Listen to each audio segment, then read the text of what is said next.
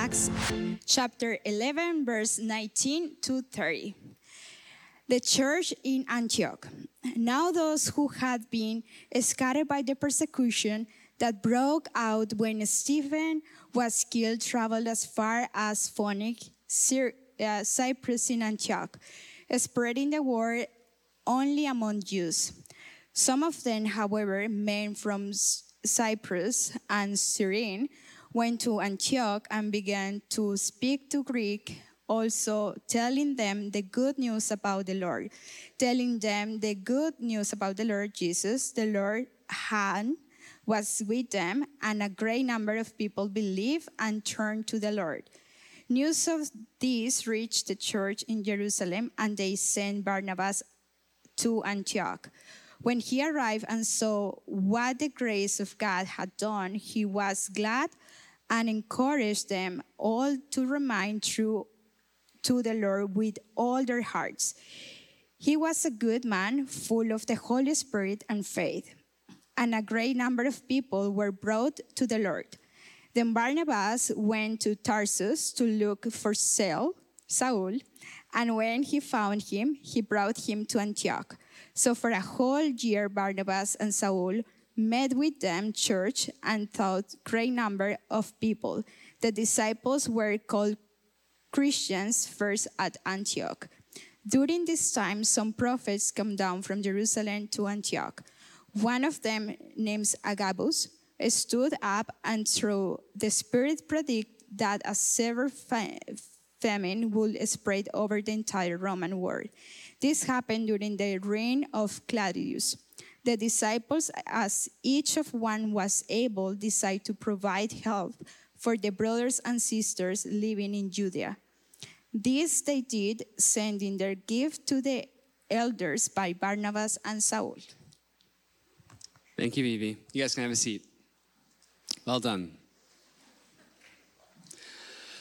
All right, so we are in the middle of our Acts series. We're like in the middle of Acts now. We're getting close to the middle, I guess. And uh, why we've been doing this series is for one particular reason, is that we wanted to look at what the beginning of the church was like uh, lots because in this post-pandemic COVID season, there's there's been a bunch of questions being asked about what's the point of the gathered church, what's it for, and from the very beginning of this series, we've been exploring uh, the motivations and reasons behind why the church even started. Why did it gather? How was it formed? What was it doing? Uh, how, what sustains it? And so I've really been enjoying it as we've been working through this, and I think it's been helping us as we've been uh, reconstructing, you know, the church and what that means in this post-pandemic culture. So the point that we're at in the story uh, is that we have had this progression. Uh, for those of you that don't know, Acts has this really interesting progression throughout it. Throughout it, it's a geographic progression. It starts in Jerusalem, and then it goes to you know the rest of Judea and Samaria, and then to the ends of the earth. And and so it has this geographic sort of expansion. That's what that's what's happening in this book. And so you've probably been noticing this, you've been here for a while, that things are getting further and further away from Jerusalem. And not only are they getting further and further away geographically, uh, there's been this very controversial to the Jews at that time jump into the Gentile world. There's been this very interesting and head scratching kind of moment for all the Jews going, oh my goodness, all that's happened with Jesus and what you know, we have come to know him as being the fulfillment of all of our scriptures. We've got a frame of reference for that. But not only is he Lord of us, he's not gonna he's not gonna vanquish all those other people like we thought he was gonna do. He's actually come to be their savior and be their Lord too. So that was a bit of a that's a bit of a curveball for the Jews at the time. Uh, and right now, this story is very interesting because we had I don't know, a bunch of weeks ago, if you remember, Pastor Matt preached on uh, Philip, the disciple Philip. He actually was the first one to lead like a Gentile to Christ. That was the story of the Ethiopian eunuch, and there's the story where he gets baptized on the road. One of the first times that someone who is not a Jewish uh, person received Jesus as their Lord and Savior. So you've got a salvation. And then a couple of weeks back, we talked about how Peter, the disciple Peter, the apostle Peter, was involved in having the first time that the, the Holy Spirit filled Gentile people. And that was controversial that I'm going, oh my goodness, okay, I get that they could like believe that Jesus is their Lord and be baptized. Okay, cool. But like, wow, he's gonna fill the whole, everybody in the world with his spirit. Like, we're all temples of the Holy Spirit now. So that's crazy. And this uh, passage today is now there's a church. like now there's a church in Antioch that's just Greeks, what are called Hellenistic people. Like it's not even it wasn't even started by it wasn't started by Jews. It's it's a full on Greek church. So you have this progression of you got salvation, then you've got infilling with the Holy Spirit. Now we've got a church, and so it looks like the church is making not only a geographic push outwards uh, through the Jewish diaspora, but it's also made this jump into the Gentile world. And for those of you that aren't Jewish here, thank goodness. So, uh, what happens in this story, very quick summation, is that seems sketchy to Jerusalem, just like everything else that's crazy going on that they weren't didn't predict was going to happen. And so they send Barnabas up there to go, hey, why don't you go check that Greek church out, make sure it's all kosher, so to speak. And uh, uh, he, Paul goes and um, Barnabas goes and seeks out Paul, and together they go and check out this this church. And what's interesting about the Antioch church is it becomes a very, very important church, especially for us in the West it was the main missionary sending church to all the West. That was the gateway to the Roman Empire and to, well, really Western culture. So the Antioch church started in this story, and it's very important to all of us, many of us in here. So, what we get to look at here today is what the DNA is of a church that wound up being really influential. We get to look at the DNA of a church that was a bridge between, basically, a bridge between Jewish culture and the sending into the rest of the world. So, very, very interesting church to study. You, if we're studying it, we're looking at how does the gospel make this jump? How do you have things not just be driven by one culture, but by be driven by something that doesn't rely on culture? Like super important church to study. So, it's a sending church, and we're going to look at the DNA of what that is. It's a multicultural sending church. So, what do I mean by sending church? Just so we're all on the same page. Ascending church, I, I wrote this down. I don't know, this is my definition, but it's a, it reaches beyond its own reach, if that makes any sense. It's reaching beyond what it can see as feasible. Uh, I don't know about you, but whenever th- there's sending that happens, there's always this little bit of it that doesn't make a ton of sense. And we're sending beyond ourselves. And another aspect of Ascending Church is that it's inclusive to people who aren't here yet. It's not thinking about itself in its growth. It's thinking about those who aren't here yet in its growth. Now, we're going to learn about how a church that has ascending culture, a DNA of being inclusive and not being just built around one culture, is super helpful for the world around it and really helpful for those inside of it. We're going to be looking at that today. But this church in Antioch is a church that uh, epitomizes what it means to be driven by being sent and by not building around sameness, by building around going and including and all the things that make you and I all quite uncomfortable a lot of the time. So I want to pull out some observations from this text. And the first one is that this church was started by people crossing the boundary so you'll notice at the beginning of this text, it said that, you know, many of the Jews were scattered. Remember the stoning of Stephen, I don't know, a few months ago? All the persecution that happened, and the Jews in Jerusalem were a little freaked out by that, rightly so. And they all scattered. All the Christian Jews scattered.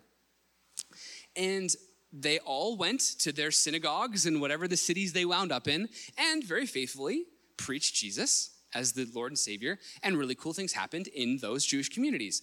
But in this story, you'll notice it says, but there were some men from Cyprus and Cyrene who were Jewish who went and preached to Greeks. And for some reason, we don't know why, they decided to do that. They didn't go to the Jews, they went to the Greeks. So, at the very, very beginning of this church, you've got this special kind of witness that happens cross culturally, that happens, that happens over this gap. So, why is this important? I think this is a very special kind of witness because it speaks to the gospel's transcendence above culture. It speaks to the gospel's power and ability to do things regardless of your background, regardless of who you are. And for some reason, these men from Cyprus and Cyrene knew that. They had faith that they're like, I don't know. I mean, everyone just keeps saying Jesus is Lord of all. So I'm going to tell everyone. I'll tell the Jews, I'll tell the Greeks. Like, that's big faith, actually, if you think about these guys. They weren't going, okay, I'm to go to the Jews because at least they have the Old Testament and that's to make sense. And there's this, this logical, very strategic, not bad, by the way. Be strategic, that's fine. But for some reason, they went, hey, maybe this would work with the Greeks. Maybe this would work with people who actually don't know our story very well. It's kind of interesting. And I think this is neat because I don't know if you've noticed this, but Jesus' ministry started with like mono everything. His, his, his first, you know, 12 disciples were all male, Jewish, teenage boys that grew up going to, you know, Torah school. Like it's super mono everything.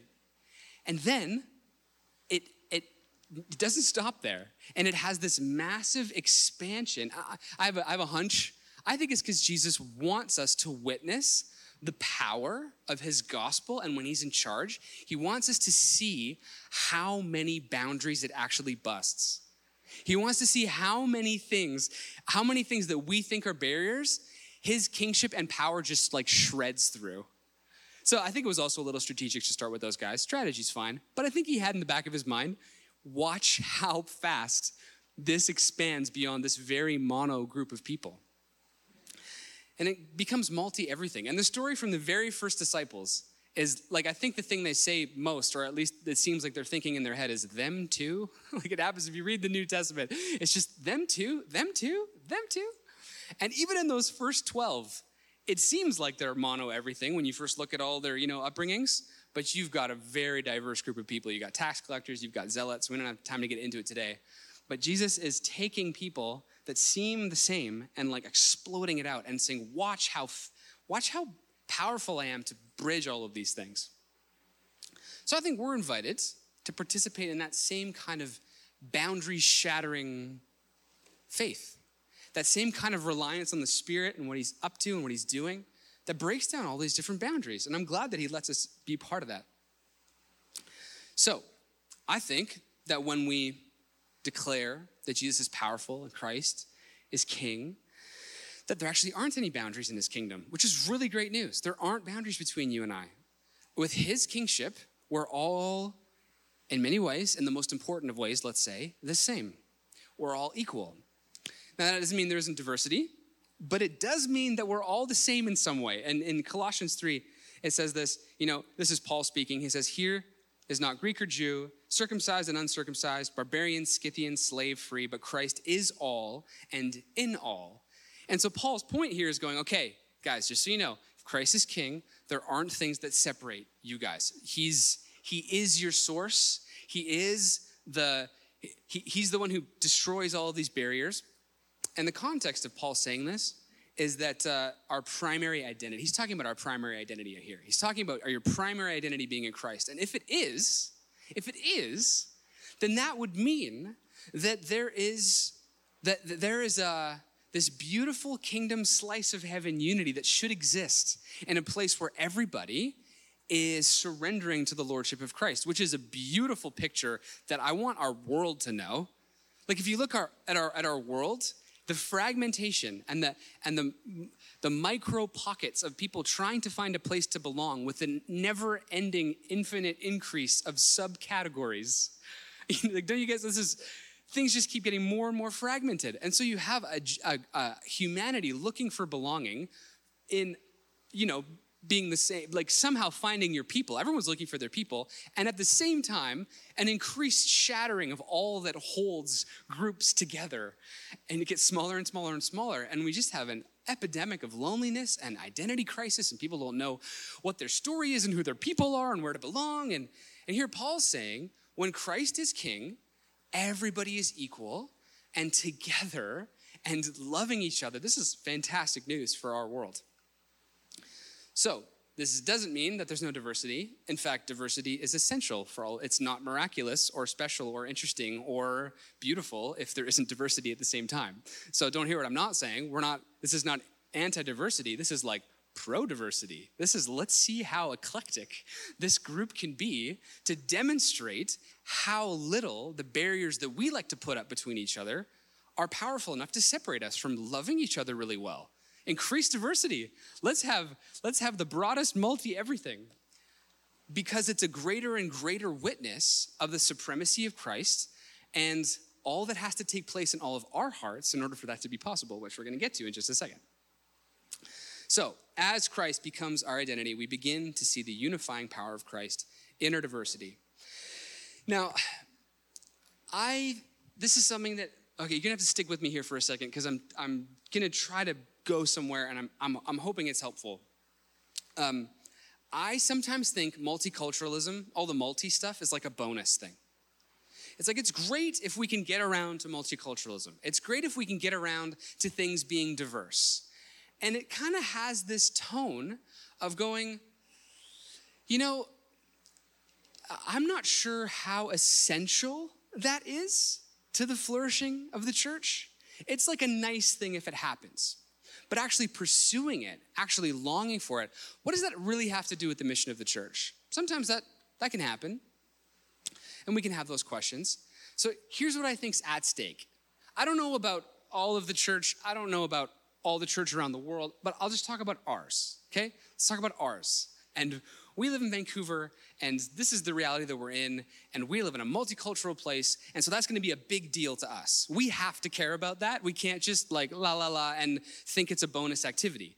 We, are here, so we gotta figure this out. I can't speak to the church in, you know, the middle of the center of China where everybody's Chinese. Like, okay, maybe they're not talking about, they have other things to think about and other ways to discuss these things. I don't know. But for us, we got to figure this out. So, what's at stake here in this whole, I don't know, barrier busting thing between each of us?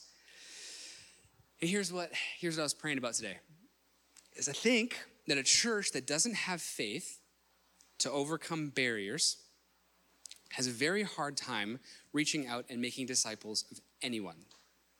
Of anyone. Why? I think that if we don't value these things, we're in danger on relying on something other than Christ to unify us and be our power and be our sustenance. We're in danger of something other than Christ unifying us. And this can happen really, really quickly. My faith can easily rest. Maybe you can resonate with me in this. I, I bet you you can. My faith can easily rest on my own power to create transmission lines that I can imagine working. I can imagine them working. It's like, okay, even with friends, yes, I can imagine us being close. I can, I can see how that would work. Yeah, I can see how we could be friends. Outreach, even. Not even like us, like people that don't know Jesus yet and aren't here. We start creating transmission lines, being like, oh, I could see how that would work. And like, I could see how I could have an inroad there. And I could see how I could be enough in that relationship. And there's this like, uh, comfortability that comes and and a sense of our own power and ability to be the transmission line into that place. This happens to me really, really quickly. And so maybe I should just reach out to, you know, double income, no kid Canadians from South Vancouver. I, you know, I just, I can, I have faith for that in my heart. Like, I, I don't know, it just makes sense to me. And I, I find myself saying, I got this and I can do this. But here's what, as I was thinking about this, here's what I feel like the reality is that I want us to chew on. Is that I think God's power is always required for any barrier to be broken because every barrier is a result of our sin and our selfishness and our, our inward turned nature. If there's a barrier, it's because we've somehow turned inwards to ourselves. Somehow we've become myopic and stopped looking at what God sees and look at what we can see. And so, what I'm worried about is that by being strategic and by being, you know, I get how that would work and I get how I could be close to those people and I get how I could blah, blah, blah be the, uh, you know, instrument, I systematically am removing the need for God's power to be present in my relationships at the level they were designed to be. I'm systematically cutting out all of the decisions and gaps that require God's power to bust open and smash those barriers that are mostly my sin and my inward turnedness. And so I get worried when we build things around sameness or around things that make sense to us because I would worry that we could start to think that we could make disciples and we could see people come to know Jesus by our own power. and by our own ability to build things that make sense to others, and by our own ability to build things that are just perfect and make total sense, we can't do that. you can't do that. I can't do that. Every time there's a jump, every time there's, there's a wall that's torn down between you and your friend, you and your family member, or you and someone that doesn't know Jesus, that is a miracle that requires the power of God and the Holy Spirit to intervene, and it's a faith moment. Now, do is the only way to have this happen to ha- have i don't know multiculturalism or multi-generationalism or multi multi multi no it's not the only way to do it but i think it's something that we're called to as a church i think it's one of the things that god's given us to fight for and long for is going okay god we want disciples to be made in our church we want it to be multiplied we want people to come to know you we want to be spiritual family and then he smashes all of us together that often don't have a lot in common. And that just happens. And I'm so glad because what it, what it does in my heart is it goes, okay, you want to build this thing from the very beginning on people crossing boundaries, just like the Antioch church. You want to build the DNA of this church from its very, the very core of what it is, is a, is a jump. It's a jump that cost us it's a jump that cost comfortability. It's a jump that took faith. And it just is. And what I think happens is that when we choose that level of surrender and we choose to go, okay, God, are you trying to disciple me right now? Are you trying to save me from myself right now? Are you dropping me in the middle of a bunch of people that I don't have a lot in common with? And maybe you do, that's fine. I'm not saying that everybody, you can have things in common with people. That's not the end of the world. But at the end of the day, do we belong to a place because everybody's the same?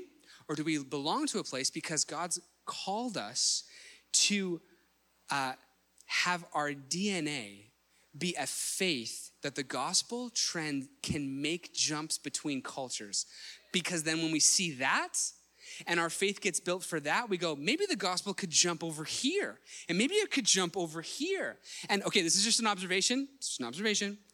The most fruitful people that I know, the most fruitful people that I know in my life are people that have moved somewhere and have been made uncomfortable and live a surrendered life and aren't fighting for comfortability, they're fighting for something else. It's what I've seen. It's just my own perspective. You can, you can, we can have a conversation about this later if you have a different opinion, and I'm really glad if you do. It's fine. But my opinion, okay, full on asterisk opinion, is that when I look around and I see people being fruitful and being glue and sticky people together and doing the costly work of stitching one another together, and it didn't make sense at the very beginning, but oh, here we go family, community, and then they wind up with spiritual family who knows how long later. They're leading people to Christ from people from other cultures and they're making disciples with people that don't have seemingly anything in common. They're fruitful, and I think it's because something in them has died something, something about their sin nature has died, going, I'm going to stop fighting for that utopian dream that's always elusive. And I wish I could go through, I could just list name after name after name in our church that has done this. Name after name. And it's glued it together. There was a, there was a season in our church where if it wasn't for the Filipino community, we wouldn't be here today. if it wasn't for the Filipinos, there, I don't think there'd be a church. And we could tell that story. Yeah, you can clap for that. That's a big deal. And I could, I don't know, we could talk about, we could talk about individual names all night. And there's, there's just beauty in it. And I think God really honors when that happens. And I don't think it's above or beyond any of us to do. So, my question to us is do we have a habit of building relationships with people that don't know Jesus, with pe- the people sitting next to us? Do we have a habit of relying on God's power for that to be the reason it happened? Do we walk, are we like the men of Cyprus and Cyrene going, Jesus is Lord. So I guess we're just gonna rely on that then. I guess that's just what's going on. And I think he's gonna be enough to keep us together with the Greeks that don't know the Old Testament. And, and then you find yourself going down the, oh, no, that's not gonna work. But no, no, Jesus is Lord of all and he's enough. And you, and you have this faith talk of going like, yes, we could be family.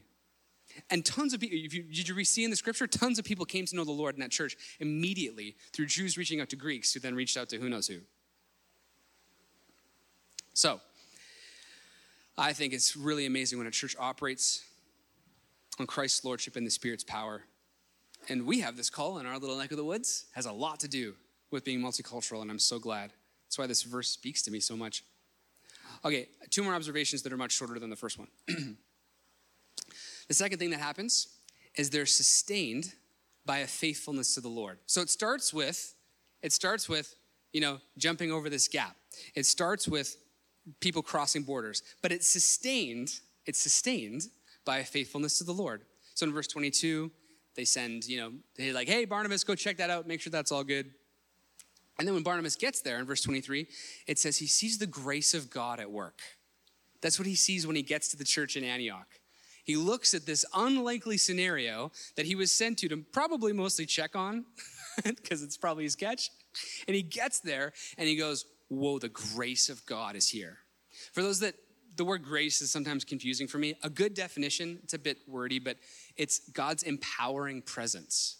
That's what grace is.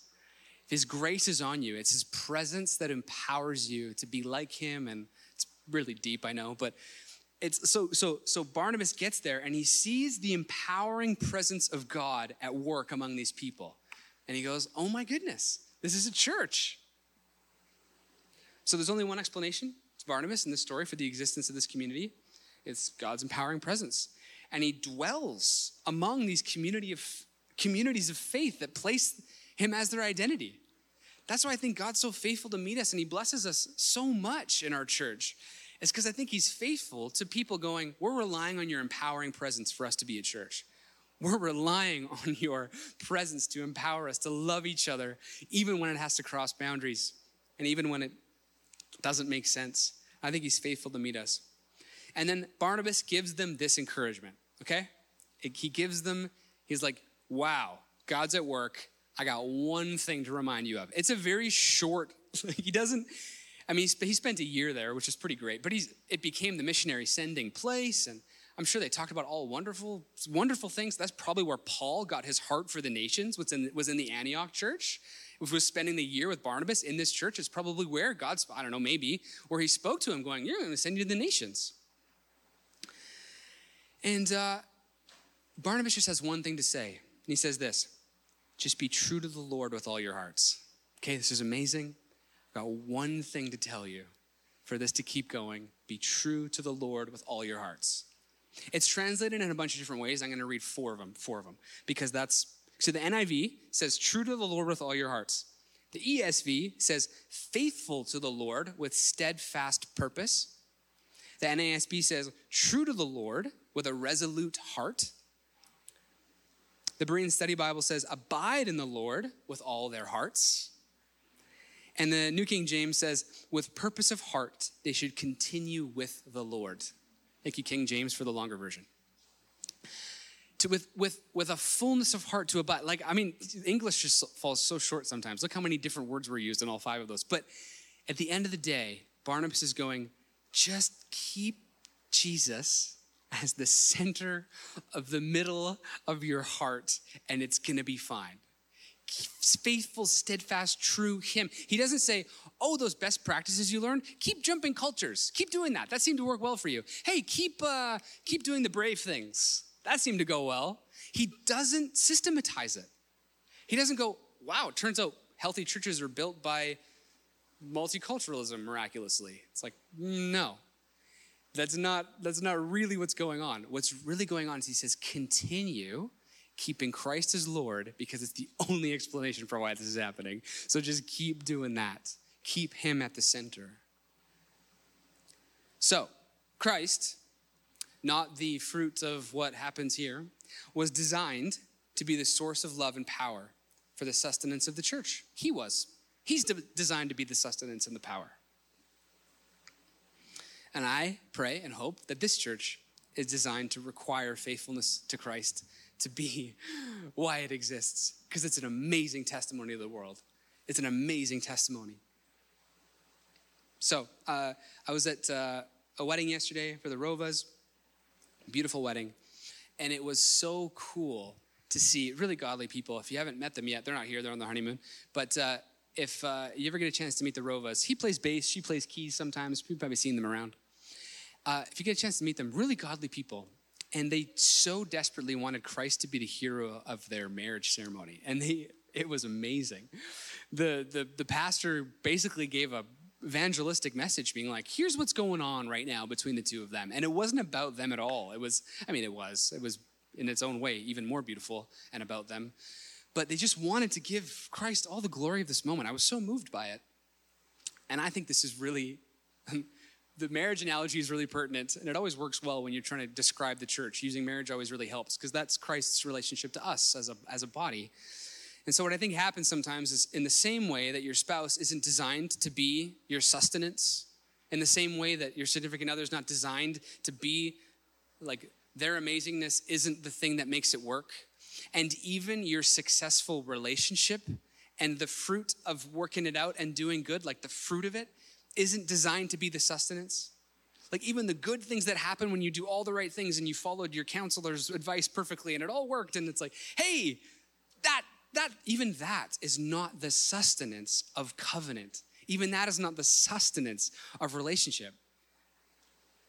Uh, and it was evident yesterday at this wedding to go, hey, you guys are fully aware that Christ is going to be the sustenance of this, not even your own awesomeness. And so, in the same way, as church, we can so often fall into this idea of going like, man, if only this was better, if only you were better, if only that was better. and uh, I have those thoughts all the time. And instead, uh, Christ would invite us to go, just be faithful to me, honor me, keep me as your first and foremost love. Let me sustain you and make you whole. And then as a result, I'm going to knit you into the kind of family that I've designed for you that will not only, not only complete you, but continue to refine you towards needing me. And it's always both. I love that it's always both. It's always, wow, this, I think I belong here. And at the same time, wow, this is hard and I'm going to keep needing you. That's just, that's what good relationships are like. That's what the most intimate, fruitful relationships are like. As they're the hardest thing and the best thing. And the church was supposed to be a marriage was like a metaphor, uh, like a, oh yeah, marriage. But the church, like the church is supposed to be the penultimate of these mechanics. And, anyways, I'm passionate about that, so you can tell. So I think we're all unified by a common sustenance and a common sustainer. And that's what's going to keep us together. Last one they send their best. They start by bridging gaps, they're sustained by having the same Lord and Savior, and then they send their best.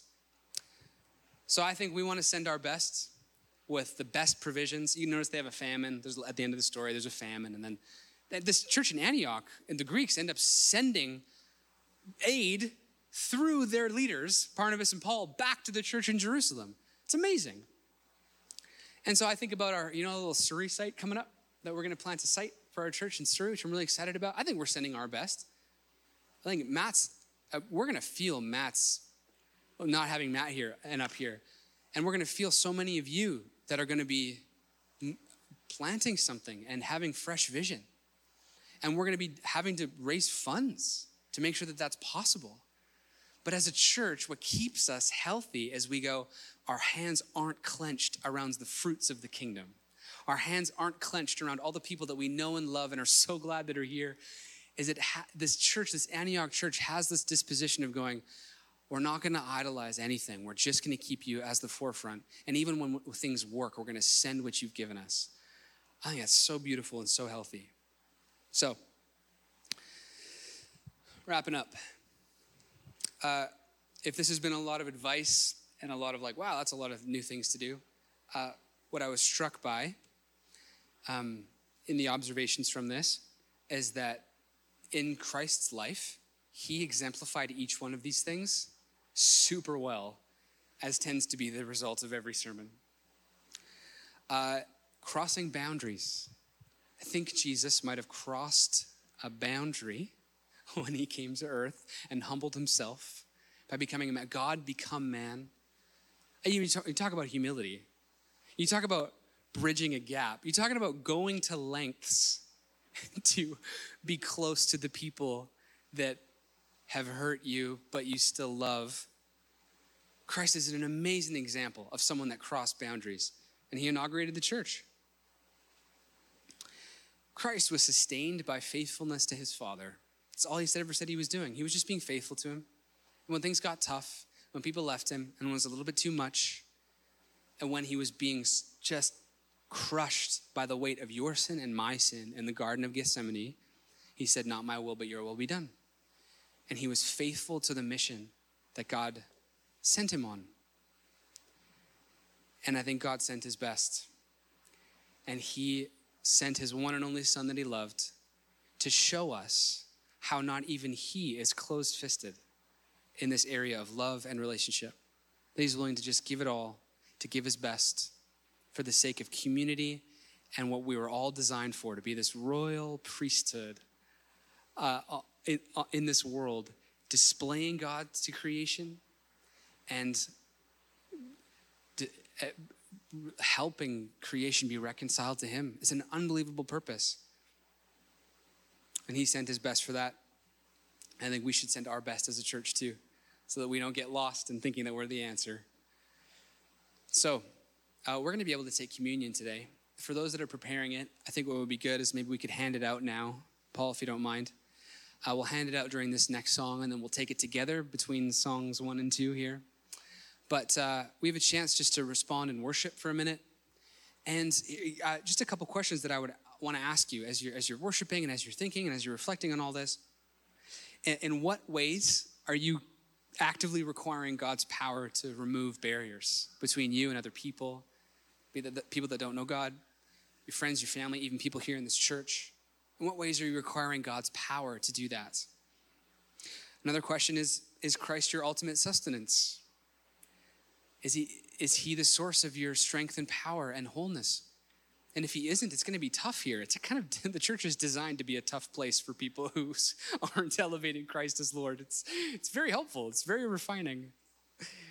Uh, if that's you, if Christ isn't your sustenance, uh, there's I mean you can go away into a closet and squint and, and and try to get that done. That's a good thing. You know, prayer closets are great. I have some maybe different advice for you today. What about like going on an adventure with him relationally? What about like going on an adventure? Like, hey God, where would you want to take me? What boundary would you want me to cross? How would I something something I'm gonna need you for? Are your fists clenched? Oops. Are your fists clenched? Are you giving your best? Maybe there's something you need to give. I don't know, just these open-handed things. These are questions you can think about. I'm gonna invite the worship team up. And I'm gonna pray for us. Father, I ask that you would continue to teach us about what the church is and what it's built on and what it's built for and how it's built. Lord, we want to see your kingdom come, and you called your church to be the propagators of that kingdom. And so, Lord, I pray that you would have your way in our community by giving the world a glimpse of what heaven is supposed to be like, by giving a glimpse of what your supremacy and lordship can do in a people how powerful it is and how miraculous it, is to save us from ourselves and to save us from the things that alienate us from one another. And God, I pray that you would build a fruitful and diverse community here that places you at the center of it, that relies on your power to see it all become possible. And Lord, I pray if there's places where, we've been trying to create our own little pieces of heaven and our own little Edens by our own power, even our own outreach that makes sense to us, even our own efforts, our religious efforts that are that we're doing because they make sense to us. God, we repent of those and we ask to be led by your spirit again. We ask you to send us into places that require your spirit again. Because you build if there's one thing that's been evident from this from this book of Acts is that your spirit is the main character doing so many things. And so we rely on you. Yet again, Lord, we thank you. We worship you. In Jesus' name, Amen.